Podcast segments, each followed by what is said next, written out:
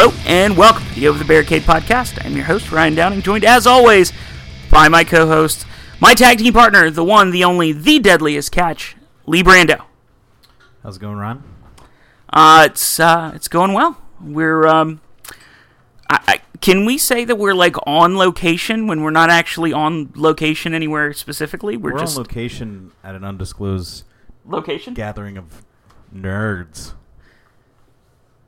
Is it a is that a Gallows and Anderson gimmick or actual nerds? Actual Oh, okay. flesh and blood Um, so nerds. we uh, we're gonna keep it short this week. We're looking. We're solely going We're- to review the most important thing that happened in the last week, and that would, of course, be the January fourth Tokyo Dome show.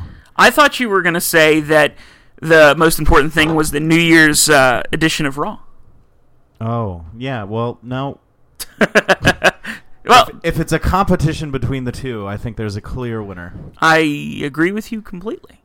Um, so uh, yeah, we're strictly talking New Japan this week. Um, we are going to go through match by match uh, our thoughts on the Wrestle Kingdom 12 card. Um, and uh, well, I guess we have no reason to delay. Um, do you want to talk about the New Japan Rumble? Because it's never really of any consequence. Although we did get to see Cheeseburger in some funny moments. Yeah, there was some cool surprise entrance. Um, you know, a good re- not redemption, but return story, a good happy feeling story to the end of it. Um, the things I want to point out though is that this year did uh, just under thirty-five thousand. By just under, I mean thirty-four thousand nine hundred ninety-five paid in attendance, with a total of forty-three thousand people there. So that is the biggest crowd for a Japanese pro wrestling event in about 15 years, um, which is nuts. and it looked f- pretty full to me. Um, those New Japan shows, because of the way the Tokyo Tokyo Dome is kind of set up, it's it's a little bit of a weird um, setup they have for it because there's so many floor seats. Um, but they uh, they were able to fill it in relatively nicely. You saw the access rows for everybody to get uh, to and from their seats, depending on where they were sitting and for the performers to be able to go to the back without necessarily having to go up the ramp every time. Um, and with the way that Wrestle Kingdom works and the way that New Japan typically works, it makes sense for them to go a different direction because then you don't have to worry about holding up whatever's coming next, specifically because of a performer that hasn't left yet. Right. What do you think of the stage and the setup? I thought it was. You could tell there was a production budget, but it wasn't too overblown. It wasn't too overproduced like WWE is. Um, not that that's a bad thing, but I prefer the look of this, where you could tell it was a big show. You could tell it was prestigious. You could tell it was big league, uh, not amateur at all. But it didn't take focus off what was important, uh, which is that ring.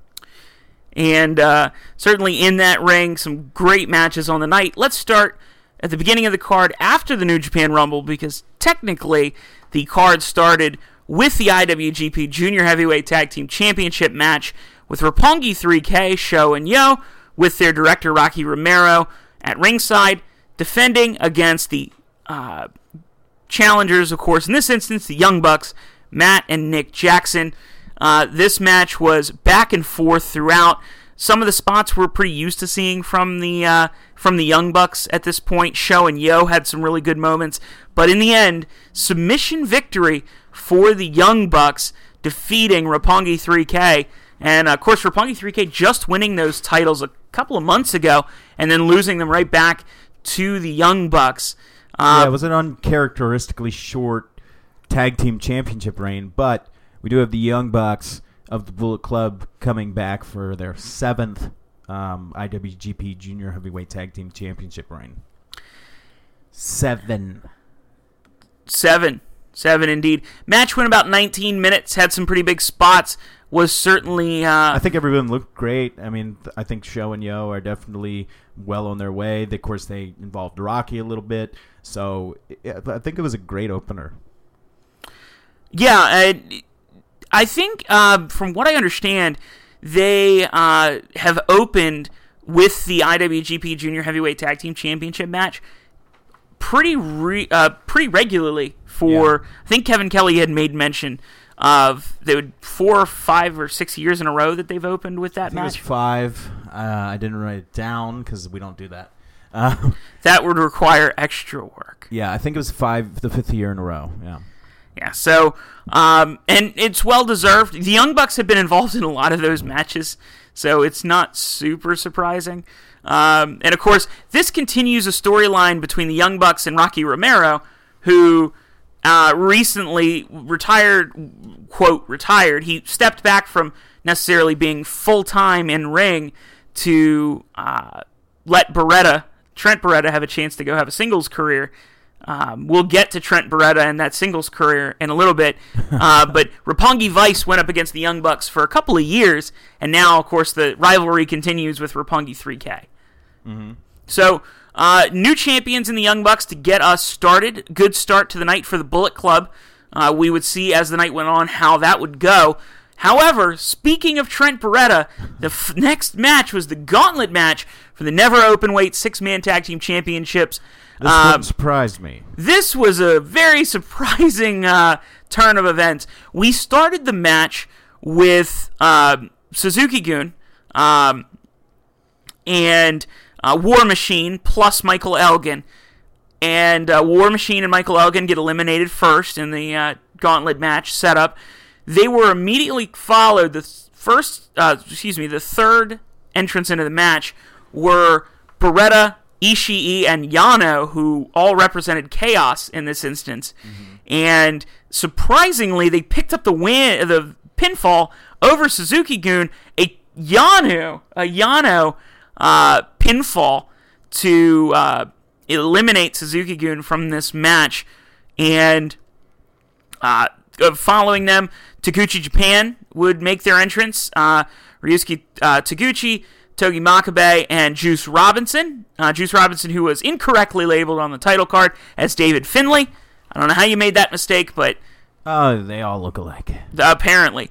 Um, and surprisingly, they were eliminated by Beretta, Ishii, and Yano. And then, of The course, surprises are just getting started. the Bullet Club comes out. Fale, Tama Tonga, and Tanga Loa, uh, Bad Luck Fale, and the Gorillas of Destiny um, come out, and they proceeded to lose to Beretta, Ishii, and Yano. um, and that is your new six-man tag team champions: Beretta, Ishii, and Yano. What? Yeah, uh, you know, with Beretta, you know, supposedly going on a singles career to end up in the six man, I guess it's not the. I guess that's he can't never be a singles competitor, but uh, this is weird, and I didn't think they they were going to put Yano there, um, and the the pairing is just such a uh, strange bedfellows. Buy Uh, that man's DVDs. Yeah. So this was one of the more surprising finishes for me on the entire show, but not necessarily in a bad way.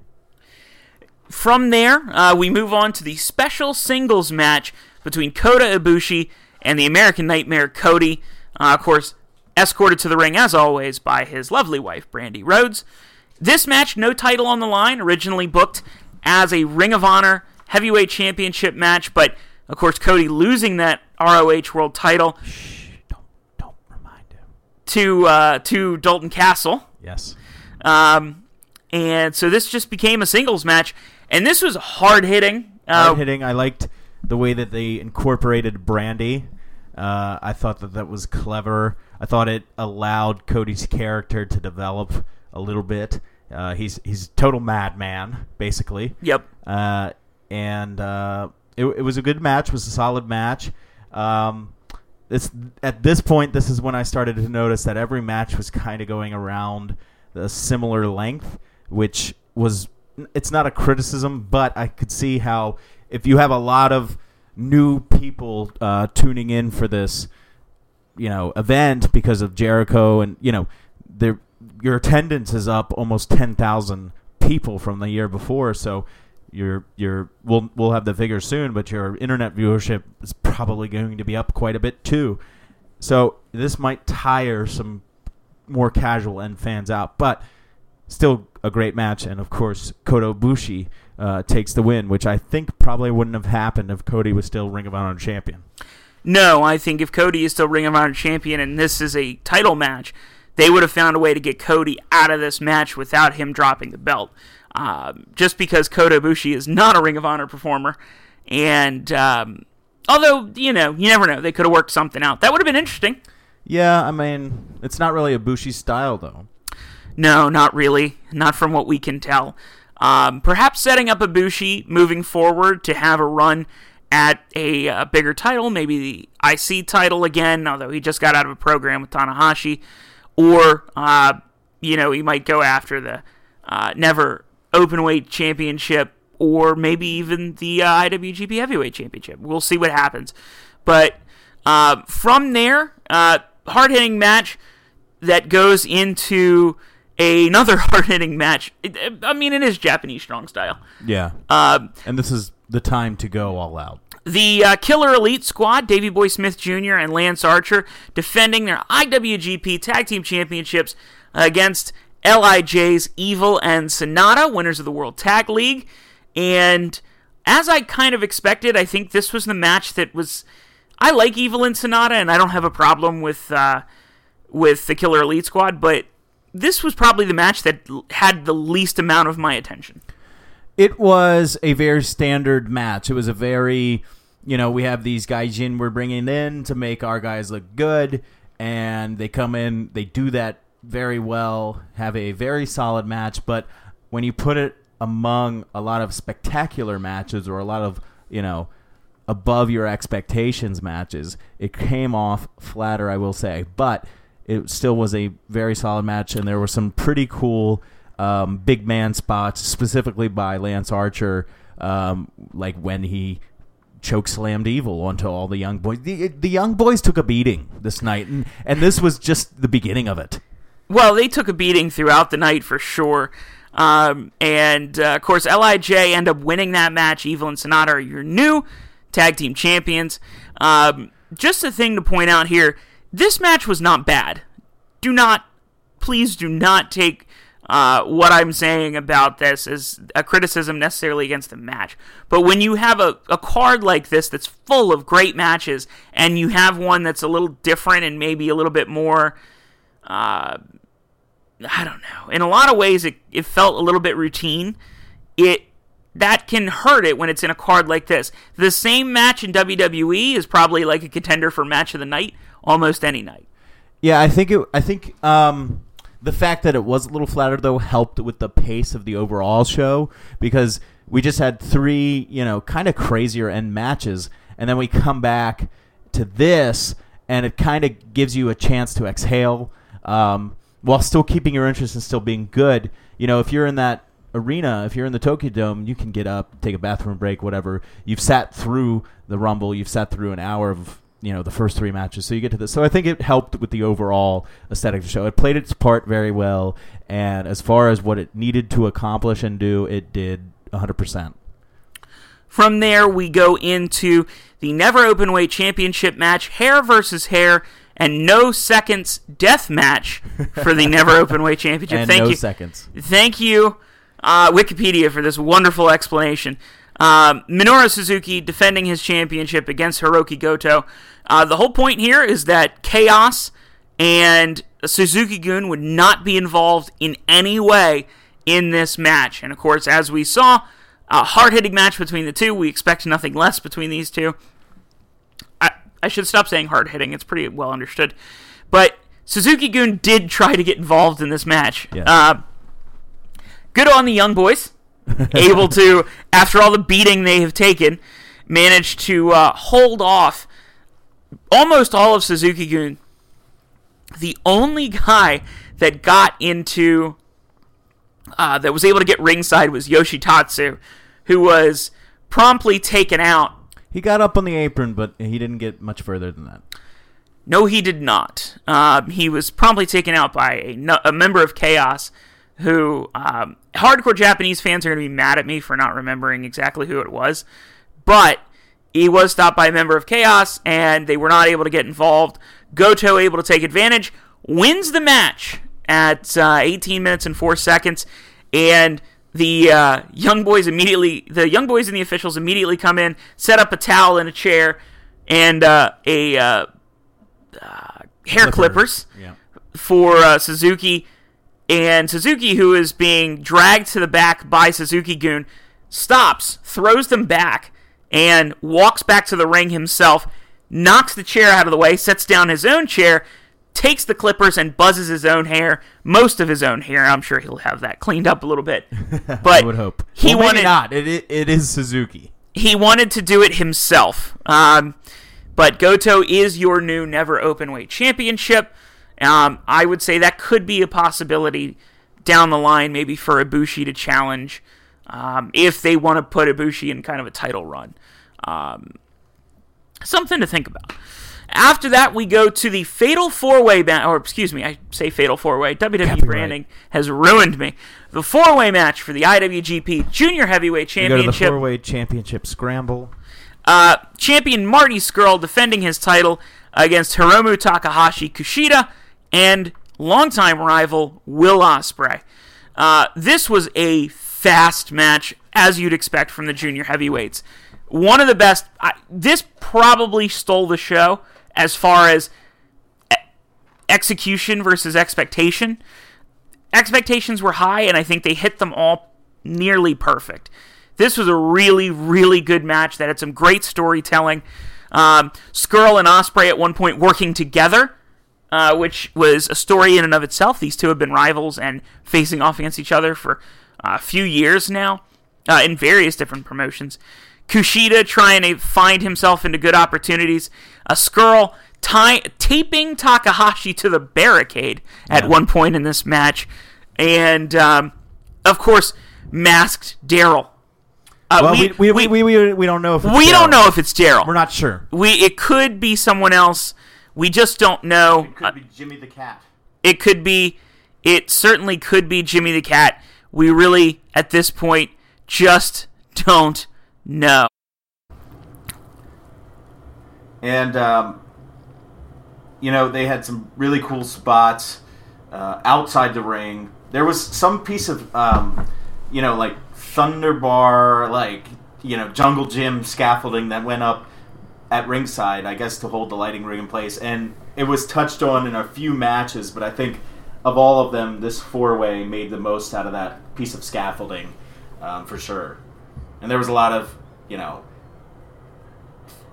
there was a lot of things like uh, sunset flip power bombs to the outside and stuff along those lines. So I think it was definitely a very entertaining match, and maybe I agree with you that it it exceeded its expectations um, more than any other match on the show.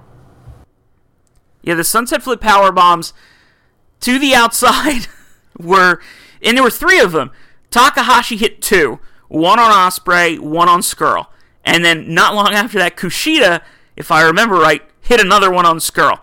So, really, again, these junior heavyweights in Japan are just insane. Uh, some of the stuff and some of the spots they pull. Uh, Ospreay had some great, sh- uh, great moments in this match.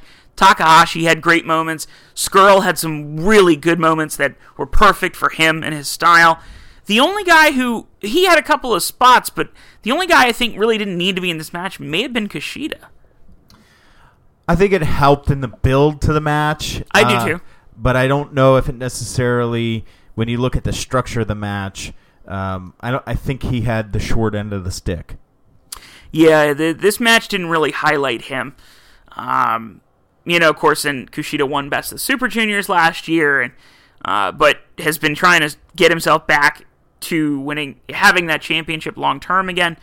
And um, I, maybe it's Kushida's just going to be on the back burner a little bit because if I'm considering how to book this moving forward, I think Takahashi's my guy. I could see that. Um, I mean, you could stay with Scurll for a while. I guess we're Sure. giving away the finish. Uh, that you know, uh, uh, Will Ospreay uh, won and became the new IWGP Junior Heavyweight Champion. Um, so I could see a program continuing between Scurll and Ospreay for a while. Sure. Um, but yeah, between Kushida and Takahashi, I, I guess Takahashi I would lean towards, but they're both good. I mean, it, you have a very deep, you know, rogue gallery, if you want to call it, for Will Ospreay. And the Bullet Club at this point, one and two on the night. Uh, Chaos, two. Let's see. I believe that makes Chaos three for three for uh, three and zero with uh, with Ospreay, Goto, and Beretta, Ishii, and Yano all picking up victories. Um, Suzuki Gun not having a very good night at that point. We move on to what uh, a lot of people looked at as a possible setup for um, for the future with an incoming Jay White uh, Switchblade taking on Hiroshi Tanahashi in a singles match for the IWGP Intercontinental Championship, and again a little bit like the um, the IWGP ta- Tag Team Championship match. This match had good moments, but kind of got lost in the shuffle. Uh, yeah, I mean, I think the finish was an important role in that. I was I pretty so. sure that Jay White was going to become the new Intercontinental Championship just with the state of Tanahashi's body. and the fact that it's not a bad idea to have a younger guy that can come in and take that title. That's a really good opportunity for Jay White to really make his mark and be a competitor moving forward. Yes. uh, so for those reasons, I was like, Jay White is going to win. But I can see why they want to keep it on Tanahashi, um, you know, because he is a, a you know household name, and um, I think that we haven't seen the last match between the two of them. Probably not. Um, I just didn't like that if Jay White was losing, that uh, he would Tanahashi would you know kick out of all of his strong moves that aren't really established yet in Japan. Jay White hit what seemed to be a f- new finisher, and Tanahashi kicked out of it.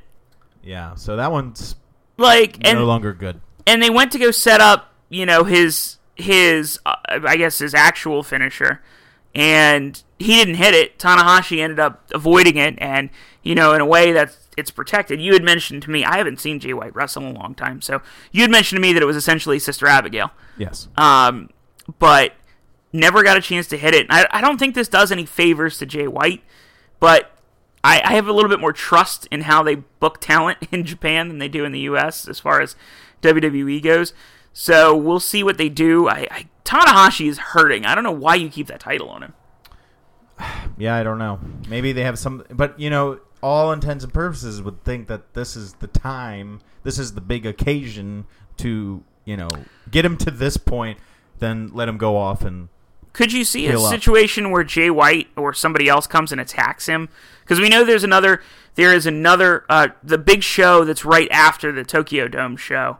Um, that they always do. That, of course, is where AJ Styles was excommunicated from the Bullet Club. what's it? New Year's Rush. I think is what it's called. It's it's literally the next night. So um, by the time you listen to this, it will have already happened. But I don't know if maybe Jay White or someone else comes out Dash. comes out and attacks Tanahashi, maybe writes him out, and he gets injured, has to relinquish the title that way, and that you could build that kind of Tanahashi comeback story later, while at the same time getting a lot of heat on somebody like Jay White. I, that's the kind of booking decision I would go with, but um, we'll ultimately see what they decide to do. I think. I have no problem with Tanahashi being a champion, but he looks really beat up, and his match quality has gone down in the last year. I think a lot of that has to do with how injured he is. Well, his biceps gone, his knees are gone. You know, so he's he's Well, working if- on one limb. If he doesn't, if he doesn't have them, he can't tear them again. That's true. Um, we move on to what was The possibly co-main event. the uh, the what was listed as main event number one. That's true. Um, what was possibly the most anticipated matchup outside of Japan. That was the no disqualification match for the IWGP United States Heavyweight Championship between Alpha and Omega, Kenny Omega versus Chris Jericho. Jericho making his return to Japan in uh, almost 20 years since he last worked a match in Japan. for for uh, For anybody- Japanese company. For anybody outside of WWE, He's been with WWE as recently as um, a year and a half, two years ago. Um, but f- working outside, working for a, a Japanese company. Of course, when he was over there, he worked for War. Um, he never worked for New Japan itself. Yeah. Um, but he, you know, he has a special place in his heart for Jap- Japan, Japanese wrestling, and um, this was the culmination of that. And yeah, he hadn't worked anywhere else since '99 uh, than the WWE in a wrestling capacity. And uh, we see him here. Uh, he comes out to Judas by Fozzy. Uh, good song for, for an entrance. easy way to get a license to a song. Yes, he made it. Uh, he, you know, he's got his uh, light up jacket. He's pretty much got his uh, recent style of ring gear on, although on the back is embroidered alpha in you know bejeweledness. Um, Instead of instead of Jericho. then Um, Kenny or, comes out. Uh, Goat. Goat. Goat is what he's had most recently in. WWE. Yeah. Uh, Omega comes out in this Egyptian god, you know, headdress, and uh, he's got little Omega symbols all over his tights.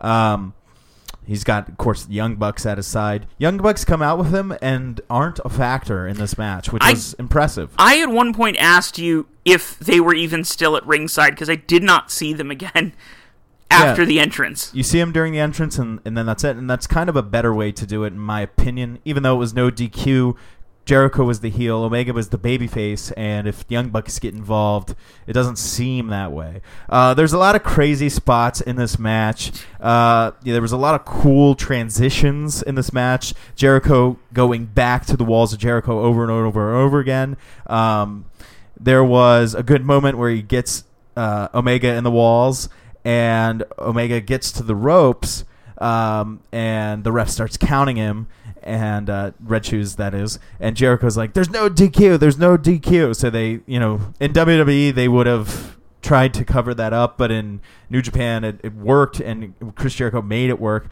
Uh, Jericho is sent to, out at ringside over the uh, blue barricade into the announcing area where Don Callis and Kevin Kelly are sitting. Uh, Omega does a uh, springboard, I believe, out over that, misses Jericho, hits Callis, break goes through the table. Um, from this point on, there's a ton of heat from Chris Jericho onto Kenny Omega. Um, he's pretty much just clobbering him, hitting with everything he can find. Uh, they make their way back to the ring, and They set up a chair in the corner, uh, in between the top and the second rope, and uh, Jericho is throwing Omega into it four or five times, and eventually Omega is busted open. Omega is bleeding from the head. Um, then he mounts a comeback, and he is hitting. I want to say there was eight to twelve V trigger knees thrown to Jericho with increasing intensity with each knee, to the And point where Jericho bled hard. from the mouth, and um, it was it was very intense.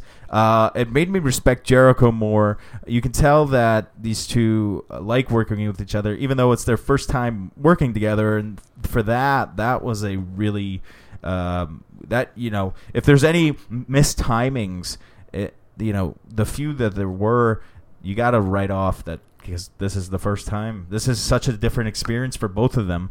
Um, there was a cool uh, transition uh, at the end. I think it was right before the finish, or it may have been the finish. Really quick, really quick, before you do that, Okay. I just want to point out, and I, I said it when we when we watched it, uh, when we were watching it originally, that Jericho went full like WWE video game. He hit Omega with a chair so many times that the chair literally fell apart Twice.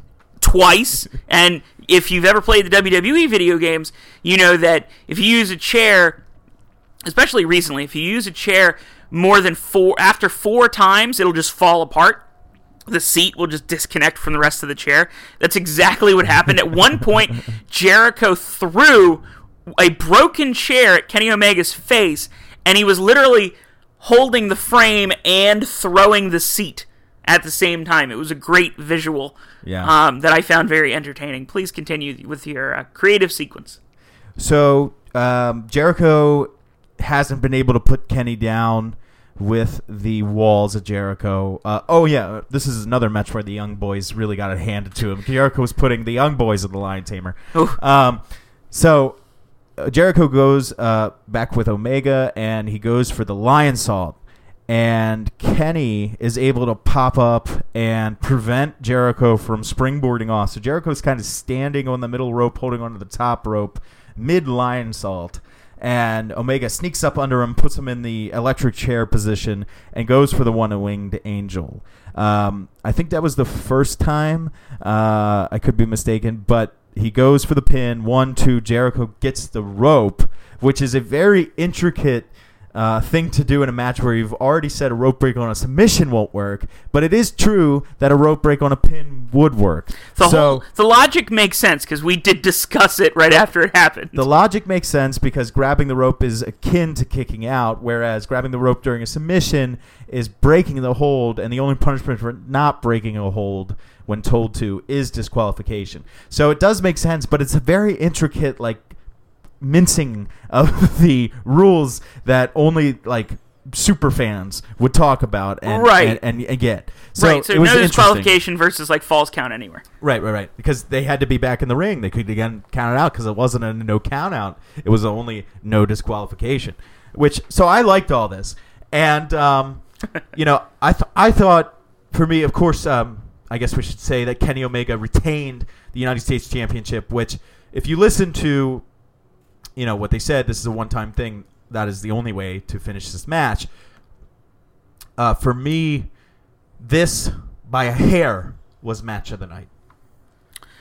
I will agree with you. Uh, not just because these are the two guys that we may may or may not like the most, or the two guys that we, you know, we're really looking forward to. This, in a way, was a dream match for us. We didn't necessarily know we wanted, but this was a really good match. It was incredibly well executed. I wouldn't say it was a, a five or, or six star affair uh, per se, but it was a really good match. It was really fun to mo- it's fun to watch, and I know that there are already discussions for us to watch this match again in the next day or two. I Uh, would give it at least four stars, but I don't know about five. I, I'd have to, w- upon rewatch, uh, I'll be able to decide. we will consult with Dave Meltzer. Yes. Um, and that, of course, leads us to the actual main event, the last match of the night. No, main event two. No, actual main event. Um, singles match for the IWGP Heavyweight Championship. G1 Climax winner Tetsuya Naito taking on the reigning, defending, undisputed champion. Edging towards 600 days straight. Kazuchi- Longest reign in New Japan history. Kazuchika Okada, by many estimation, by many's estimation, the best wrestler in the world. Um, Best wrestler of 2017, for sure. And best wrestler in the world, I would say definitely, um, if not second best, if not third best. He's in the top three. For me, he's my number one. But it's any Yeah. combination, no matter who you talk to, that is in the know. It's either Okada, Omega, or Styles. Yeah, but then that's of course the discussion that we had last week, and we both had Naito not very far behind. No, no, no. Naito is an incredible talent. These are you know top five in the world uh, main event here. Yeah, absolutely. And uh, Naito comes in with all the momentum. This, every bit of steam is behind Naito, and he is as hot as I think we've ever seen him, which is impressive because he's had some really good runs in the last couple of years. But uh, Naito comes in. Every bit of his shtick works perfectly. His gimmick is on point for him. Naito is the anti-hero of that promotion and of, of many people's uh, many people in the world at this point. Um, and these two have a really good match. I would say a very much worthy of their main event spot. Back and forth from start to finish, and a very different match than what we just saw with Omega and Jericho, which was so hard hitting and outside the ring. It told a very different story, and at the same time was still gripping. It was still so entertaining and so fun to watch. Um, this match did a lot for both of these guys, but the finish is very important because the winner of the match is the same guy I said I I picked to win, but was actually a little disappointed that he did. Not because he doesn't deserve it, but simply because I don't know where they go from here. Yeah. Okada retains. Um, and at the end of the night, Chaos goes undefeated, by the way.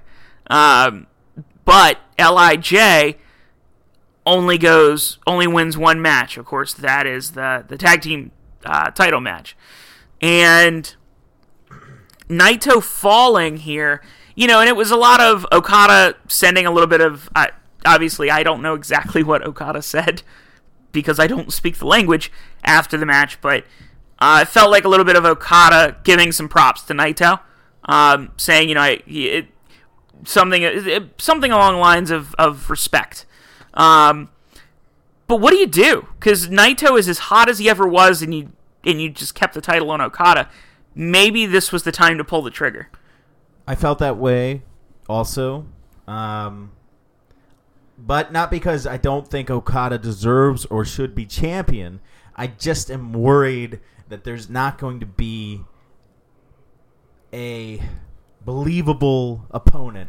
It's like Brock would beat everybody, and who's going to fight Brock now? Heath Slater? You know, it's after Naito. Not saying there isn't anybody or can bring back anybody or can build up anybody, but I'm not sure down the line where you go and how long you can keep this up without getting stale.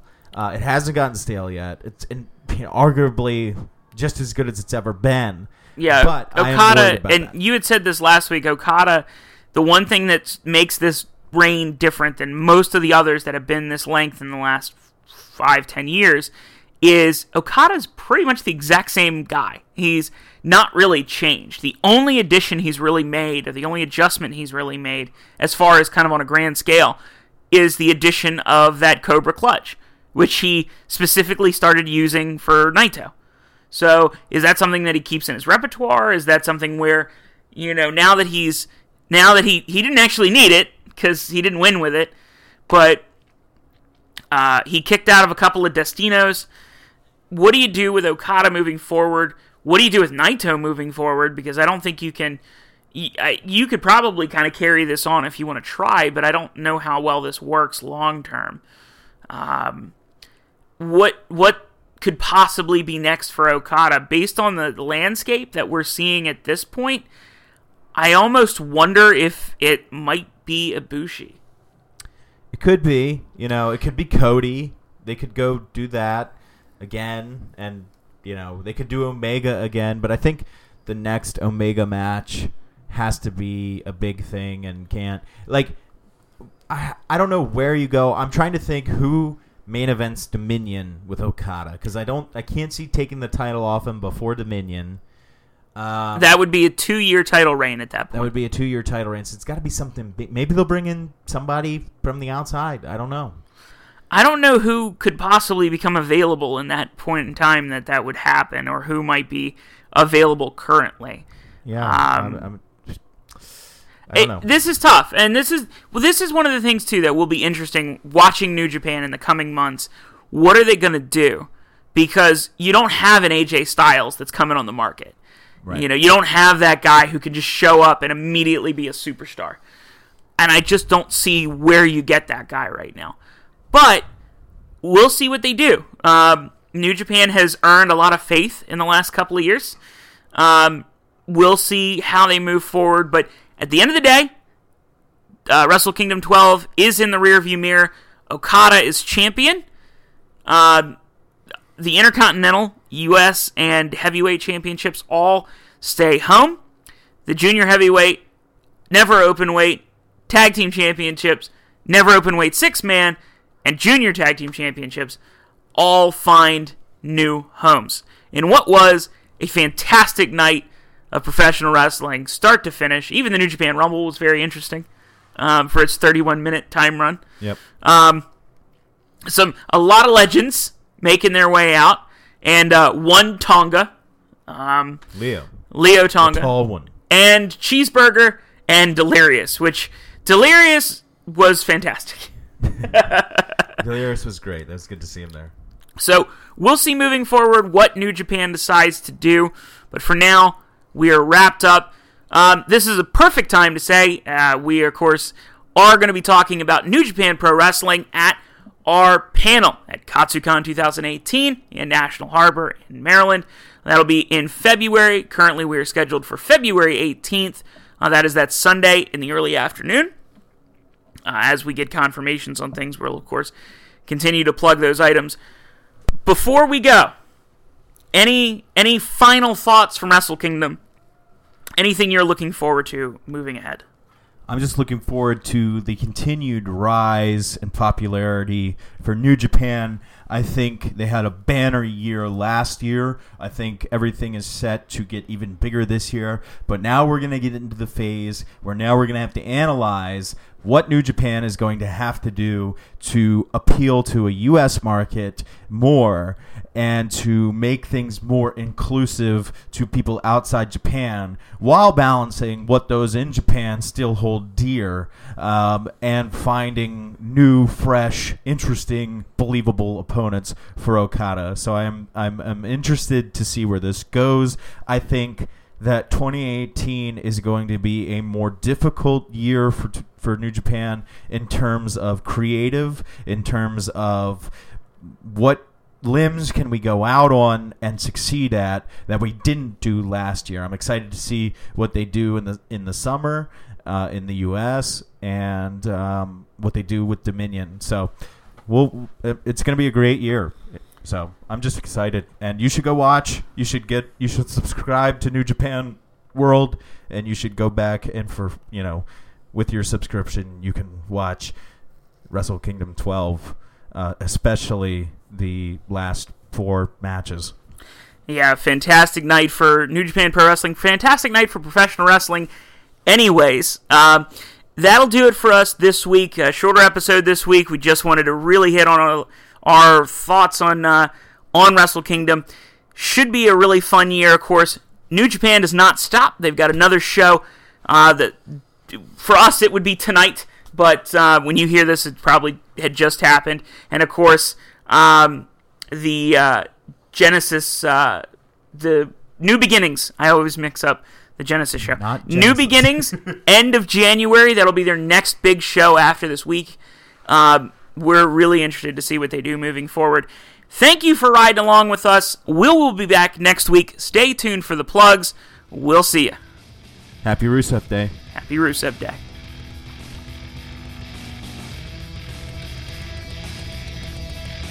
Like us on Facebook at facebook.com slash barricade show. Follow us on Twitter at barricade show.